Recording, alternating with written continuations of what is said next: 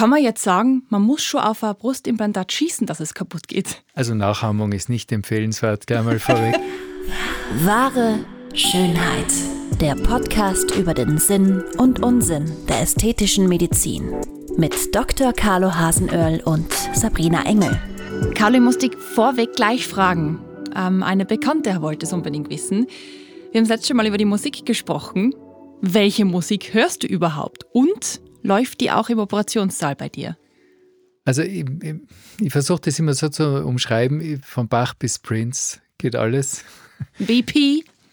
Aber in erster Linie, also ich bin, ich bin ein ganz großer Fan von, von der äh, sogenannten alten Musik, die für mich ja absolut keine alte Musik ist, sondern unheimlich rockt. Ja. Das ist also Bach, Händel, Purcell, Telemann. Also die, diese, diese äh, die mag ich unheimlich gern. Bin ja auch da bei den Innsbrucker Festwochen aktiv dabei. Und äh, ich bin aber genauso auch mal in der, wenn ich in meiner Garage bin, zum Beispiel, bin ich, bin ich bei Led Zeppelin und, und äh, also bei der Hardrock-Partie. Aber ähm, es geht auch modernere Musik. Also im, im, beim Operieren höre ich meistens Soul. Das entspannt dir dann, da kannst du die Erden fokussieren. Genau. genau. Sehr cool. Das fügen wir unserer letzten Episode noch hinzu, weil die Frage eben aufgetaucht ist. Und gleich vorweg für alle, die wissen wollen, welch toller Mensch hinter dem erfolgreichen Facharzt für plastische, ästhetische und rekonstruktive Chirurgie steckt, einfach Episode 1 nachhören und staunen, wer Carlo Hasenöhrl ist und was er alles Wunderbares gemacht hat. Carlo, jetzt aber zu deiner Herzensangelegenheit. Wir machen uns jetzt an die Arbeit und klären eure Fragen und die gängigsten Schönheitsmythen. Unser erster Mythos. Brustimplantate platzen beim Tauchen oder Fliegen. Da grinst er jetzt schon und bevor wir das aber jetzt bestätigen oder widerlegen, wollen wir eine kleine Grenze ziehen bzw. einen Rahmen bauen. Und zwar mit diesem Zeitungsartikel vom 22. April 2020 aus der Süddeutschen Zeitung mit der Schlagzeile Brustimplantat rettet Frau das Leben einer Frau im kanadischen Toronto haben ihre Brustimplantate offenbar das Leben gerettet. Ärzte wunderten sich über die gute Verfassung der Frau. Die Kugel drang zuerst links durch die Haut, prallte dann über das Brustbein in die rechte Brust ab und brach ihr die Rippe auf der rechten Seite. Das Implantat hat quasi die Flugbahn des Geschosses verändert. Bis auf die Einschusswunde, den Rippenbruch und die kaputten Implantate sei die Patientin bemerkenswert unversehrt geblieben. Kann man jetzt sagen, man muss schon auf ein Brustimplantat schießen, dass es kaputt geht? Also Nachahmung ist nicht empfehlenswert, gleich mal vorweg. Aber es ist so, dass das äh, eine Geschichte, ich habe da eine Geschichte aus meiner eigenen äh, Praxis. Eine Patientin hat mir mal aus der Innsbrucker Klinik, also von der Intensivstation angerufen, die hat einen schweren Autounfall gehabt, war hinten als, als Beifahrerin am Rücksitz eingeklemmt in Brusthöhe mhm. und hat sich nicht eine Rippe gebrochen und äh, sie hat mir eigentlich angerufen, weil sie Angst gehabt hat, dass ihre Implantate kaputt sind. Waren sie aber auch nicht. Also das haltet schon was aus. Ja, äh, also wie gesagt, Nachahmung ist nicht empfehlenswert, aber. Bitte drum, ja. Äh, es ist de facto so, diese Implantate, um jetzt auf den Mythos zu kommen, ist, sind sehr stabil. Und ähm, je moderner sie sind, äh, desto, desto stabiler sind sie natürlich. Es gibt also die, die ersten Implantate aus den 70er bis 90er Jahren waren schon im wahrsten Sinne des Wortes etwas dünnhäutiger. Mhm. Da hat es das sogenannte Bleeding auch gegeben, das heißt, das, äh, das Gel im Implantat über die Jahre oder Jahrzehnte durch die Hülle durchgeschwitzt hat und man dann an der Oberfläche also, also klebrige äh, Oberflächen Masse dann, dann zu spüren war, okay. was aber auch nichts gemacht hat im Grunde genommen. Das gibt es heutzutage nicht mehr. Es gibt eine sogenannte Barriereschicht, ähm, die, die eben dafür sorgt, dass dieses sogenannte Bleeding nicht mehr auftritt. Platzen tut im Flieger sicher nichts. Also äh, man muss sich vorstellen, äh, in einem Flugzeug hat es ungefähr die, den, den Luftdruck wie bei uns ein Patschakofel. Yeah. Und, könnte man nicht Skifahren gehen könnte quasi. man nicht Skifahren gehen. Und äh, dann, glaube ich, hätte ich kaum mehr Patientinnen. Also das ist eine, ein absoluter Mythos, der, der äh, mit der Realität nichts zu tun hat. Da werden viele vielleicht einfach an den Druck denken, der einem Flieger entsteht und sich da einfach Sorgen machen, vermutlich. Ja, eben, dieser Druck entspricht ungefähr einer, einer Höhe von 1500 bis 2000 Meter in, äh, bei einer Druckkabine. Mhm. Und, äh, und das halten die also das halten wir aus und das halten die Implantate allemal aus. Also Fliegen, Tauchen und auch bei, bei Meereshöhe alles ist möglich. Aber ist das generell getestet worden? Ab welchem Druck könnten sie platzen oder geht es gar nicht? Also, also unmöglich? ich war letzte Woche in einer Produktionsfirma. Ja. Da wird man angezogen wie ein Astronaut. Also es darf kein Haar herausschauen. Das ist ein Hochsterilbereich. Cool. Und ähm, da haben sie diese Stresstests gemacht. Also die Dinger halten wirklich was aus. Also es gibt eine, eine vorgeschriebene Grenze, zum Beispiel äh, als ein Reistest, da wird so ein Stück aus der Hülle herausgeschnitten und dann eingeklemmt in eine Maschine, die sich dann einfach, die das Ganze in die Länge zieht. Mhm. Und äh, vorgeschrieben sind, glaube ich, 200 Prozent Überdehnung und bei 800 Prozent ist es dann gerissen. Okay, also, Also das ist Die, wie gesagt, da kann man sehr entspannt sein. Es rissfest. gibt ab und zu sogenannte Rupturen, also gerissene Implantate. Da muss man dann ja auch immer ein bisschen hinterfragen, wann ist das gerissen? Ist es beim Implantieren schon gerissen oder ist es einfach irgendwann einmal in der, in der Zeit dazwischen gerissen? Aber die Folge ist eigentlich egal, weil das, der Inhalt ist ein, das Gel ist nicht so wie in den ersten Jahren flüssig, sondern ist äh, vernetzt. Das heißt, das Gel kann nicht ausrinnen. Man vergleicht es wie mit Gummibärchen. Also wenn man es auseinanderschneidet, bleiben die Stimmt. Implantathälften stehen. Und äh, deswegen kann auch äh, bei einem kaputten Implantat das Gel nicht ausrinnen. Heißt aber nicht, dass man sie drinnen lassen soll. Also sollte man eine Ruptur merken oder, oder sollte die im Rahmen einer Untersuchung festgestellt werden, sollte man das Implantat auf jeden Fall tauschen lassen. Das ist ganz wichtig. Das ist ein guter Punkt, weil die Carmen hat uns auf Instagram nämlich schon geschrieben und hat gefragt, wie oft müssen Brustimplantate gewechselt werden? Prinzipiell das Implantat hat kein Ablaufdatum. Das heißt, äh, ist das Implantat intakt, gibt es äh, keinen Hinweis auf eine, auf eine Verletzung der äußeren Hülle, also der sogenannten Gel, äh, Silikonkapsel. Und, ähm, oder gibt es auch keine Flüssigkeitssaum oh, zwischen Bindegewebshülle und Implantathülle, ist eigentlich egal, ob das Implantat jetzt 8, 28 oder 38 Jahre alt ist, Wahnsinn. dann ist es nicht zwingend notwendig. Ich habe jetzt vor kurzem eine Patientin da gehabt, da habe ich 1993 eine Brustvergrößerung gemacht und der geht jetzt ein bisschen, die hat jetzt ein bisschen einen Stress. Aber äh, mir habe sie mal angeschaut im Ultraschall. Die sind total in Ordnung. Also grundsätzlich muss man sie auch jetzt noch nicht wechseln. Sie will es aber von sich aus einfach haben. Es ist sicher ein Trugschluss, dass man, wenn man sagt, äh, ein Implantat hat man ein Leben lang, das heißt, man macht einmal eine Brustvergrößerung und dann braucht man nie mehr operieren. Das kann theoretisch sein, in der Praxis ist es unrealistisch. Also es, man muss schon damit rechnen, wenn man einmal äh, sich auf diesen Eingriff einlässt, dann wird eine Folgeoperation irgendwann einmal wahrscheinlich notwendig sein. Also kann man für die Carmen jetzt sagen, es ist nicht so wie beim Ölwechsel beim Auto, dass man da jetzt ja hin muss und das austauschen muss oder einen Filter wechseln muss, sondern einfach aufpassen und einfach auf den Körper hören. Aber in der Regel sind es Jahrzehnte, was es hebt. Meine Empfehlung an meine Patientinnen, alle zwei Jahre zu einer Ultraschallkontrolle zu kommen. Das biete ich auch an, damit man einfach, einfach das Implantat checkt, die, die Hülle anschaut, äh, Bindegewebskapsel, hat sich irgendwas verändert. Wenn das in Ordnung ist, ist das Alter egal.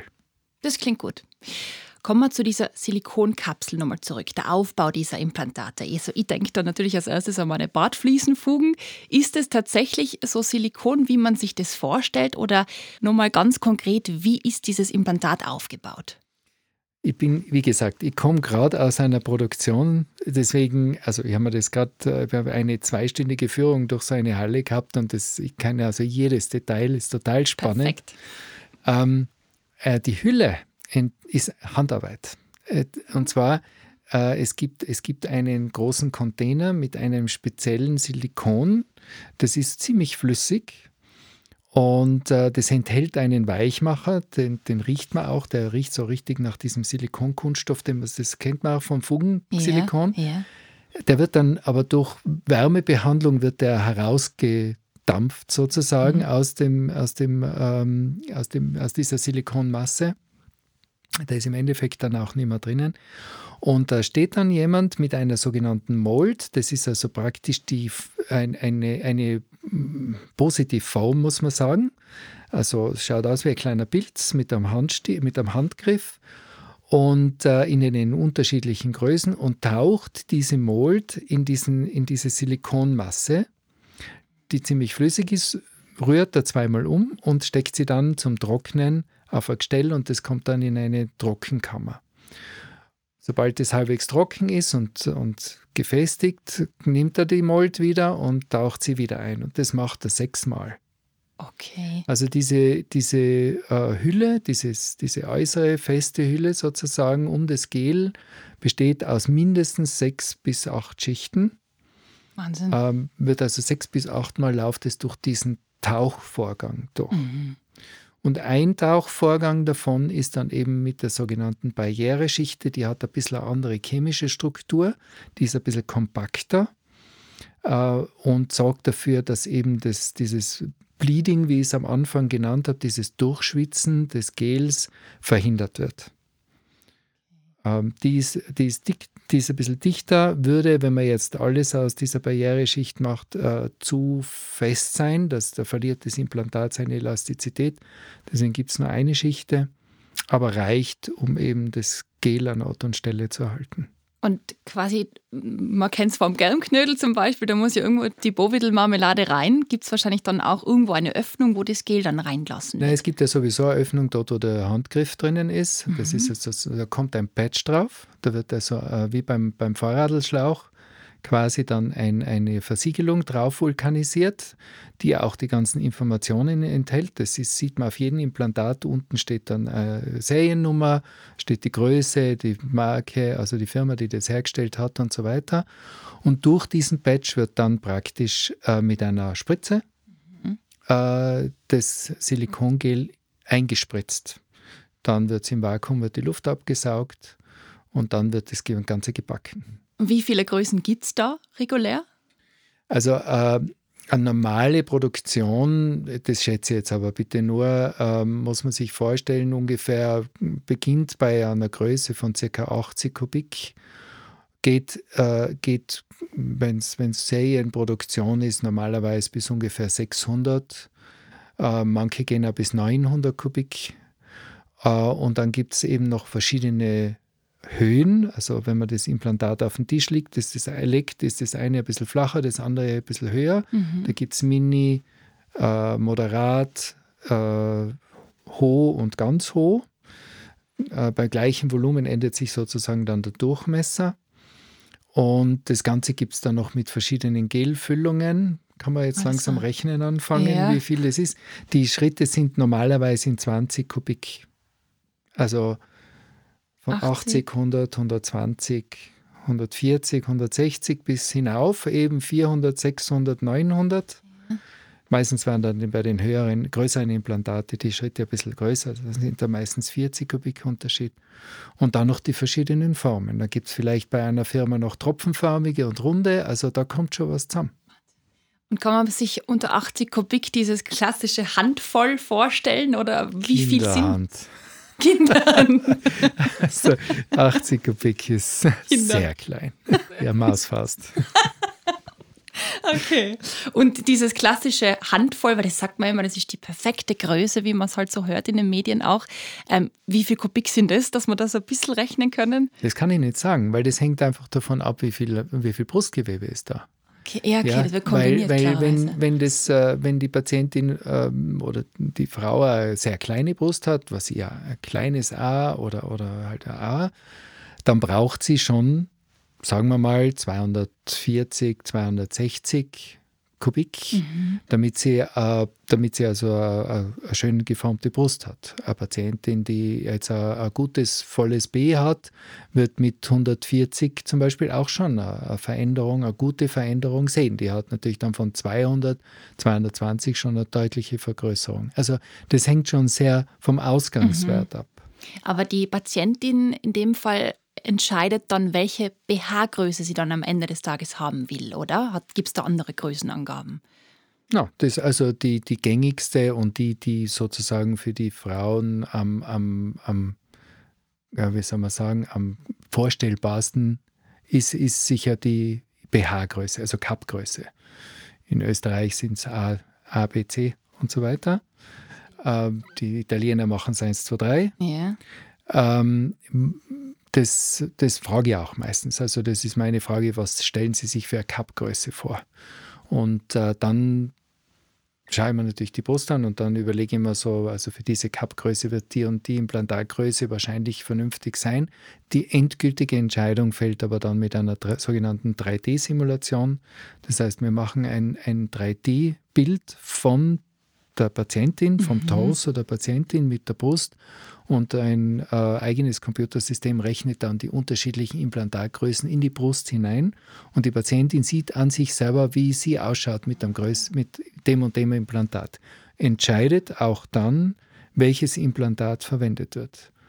Also sie sagt, das gefällt mir am besten und dieses Implantat wird dann auch einge eingebracht. Das ist wieder gewaltig, was man mit der Technik alles machen kann mittlerweile. Das ist ein, ein cooles System, weil es, es gibt der Patientin doch ein ganz ein hohes Maß an Sicherheit, dass auch wirklich das rauskommt, was sie sich vorstellt. Wie läuft es bei dir in der Regel ab, wenn du jetzt eine Patientin vor dir sitzen hast, die entschließt, ähm, sie will eine größere, eine größere Brust haben?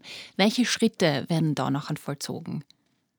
Ja, das erste ist eben einmal das Informationsgespräch, wie das Ganze abläuft, welche Zugangswege es gibt, welche Positionierungsmöglichkeiten des Implantates, welche Arten von Implantaten, äh, Vor- und Nachteile, natürlich dann auch die lange, hm, so groß ist die Liste nicht, aber doch die ganzen Risiken, die bei dieser Operation dabei sind.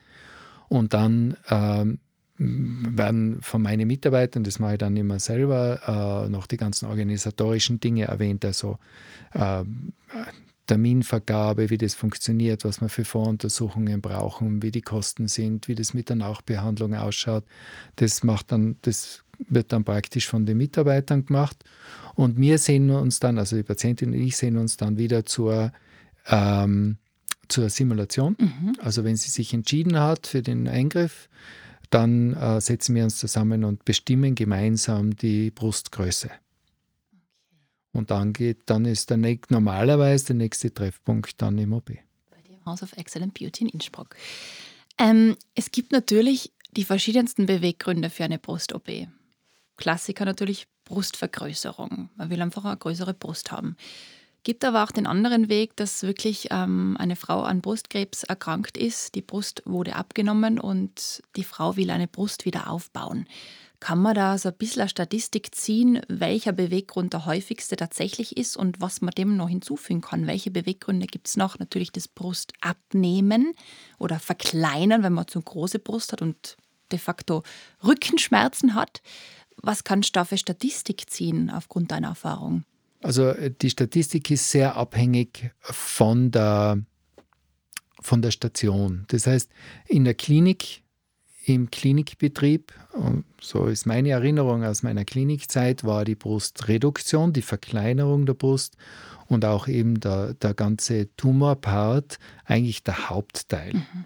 Äh, bei mir als Niedergelassenem ist es sicher die Brustvergrößerung und die ästhetische Korrektur, das heißt Straffung, äh, Asymmetrieausgleich, aber natürlich auch sehr oft Reduktion, vielleicht ein bisschen moderatere Reduktion. Die, äh, diese Patienten kommen zu mir. Also ich habe ich hab das auch, aber von der Statistik her ist die Brustvergrößerung aus ästhetischen Gründen eigentlich die häufigste. Und hast auch ähm, des Öfteren wirklich mit dem Aufbau nach einer Erkrankung zu tun? Das habe ich immer wieder.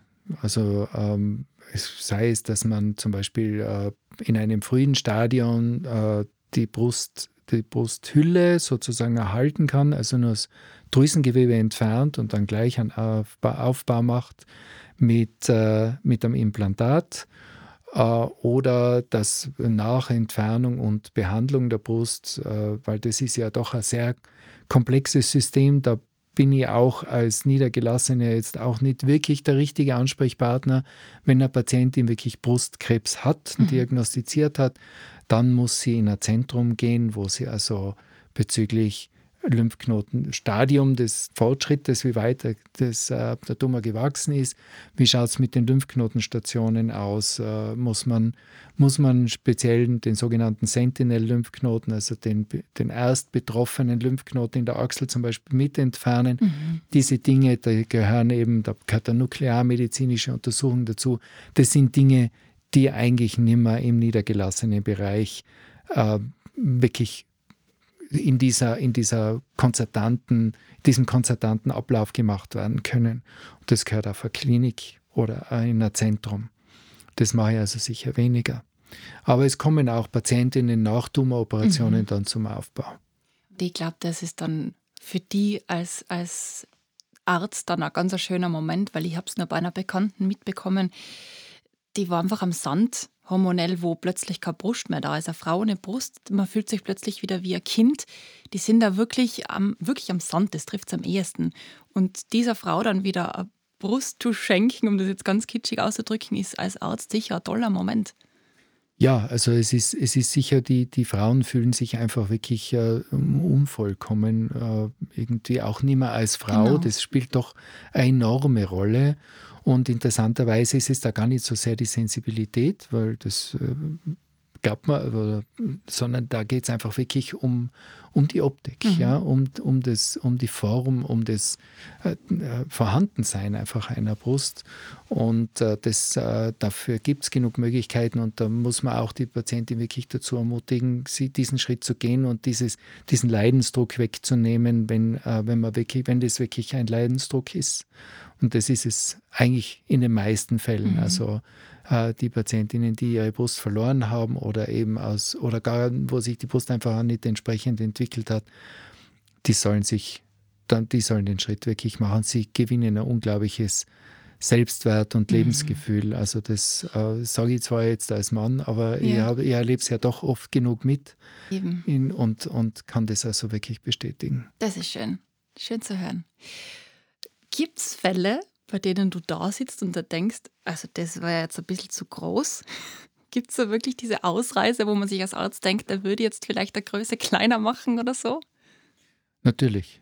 Ja, also äh, ich, ich vergleiche das immer, jetzt, ja, ich vergleiche das immer, wenn, äh, wenn eine Frau zum Beispiel äh, ganz glatte Haare wünscht sie sich Locken. Mm. Und eine Frau mit Locken wünscht sich immer glatte Haare. Das stimmt. Und, und genauso eine Frau mit einer ganz kleinen Brust will äh, oft, also viele, die meisten wollen schon einfach, einfach eine Brust haben äh, oder eine schöne Brust haben.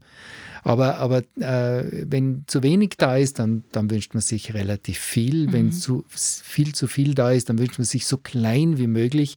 Und es ist dann auch meine Aufgabe, immer ein vernünftiges Mittelmaß mhm. zu finden und mit, mit einem ausführlichen Gespräch das dann mit der Patientin auch zu erörtern und, und zu erarbeiten sozusagen.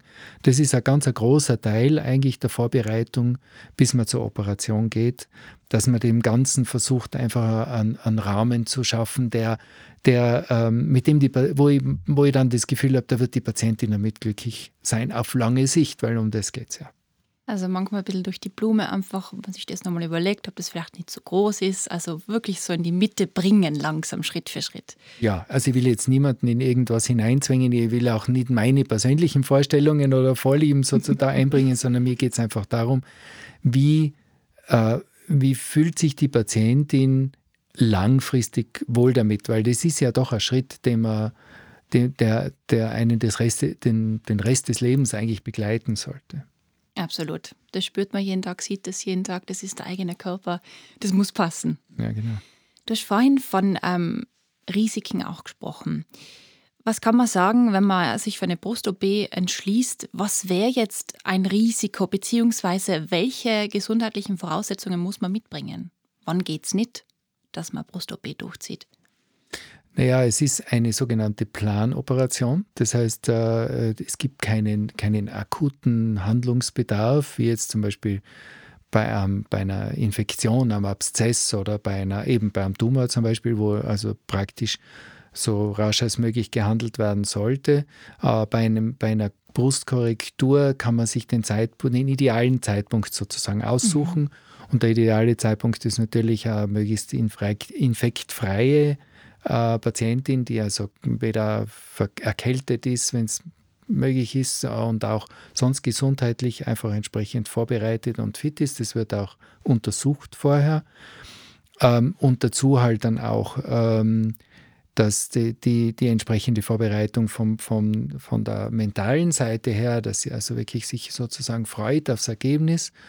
Äh, zum Beispiel Jahreszeiten spielen absolut keine Rolle. Mhm. Das, äh, da ist nicht so ein großer Verband oder irgendwas, dass man jetzt unbedingt äh, sagt, das macht man jetzt im Sommer gar nicht, sondern nur im Winter oder so. Da gibt es eigentlich, eigentlich so gar kein Ding. Mein erster meine erste Antwort, wenn eine Patientin sagt, ja, wann ist jetzt der beste Zeitpunkt, dann sage ich, dann, wenn Sie am besten Zeit dafür haben.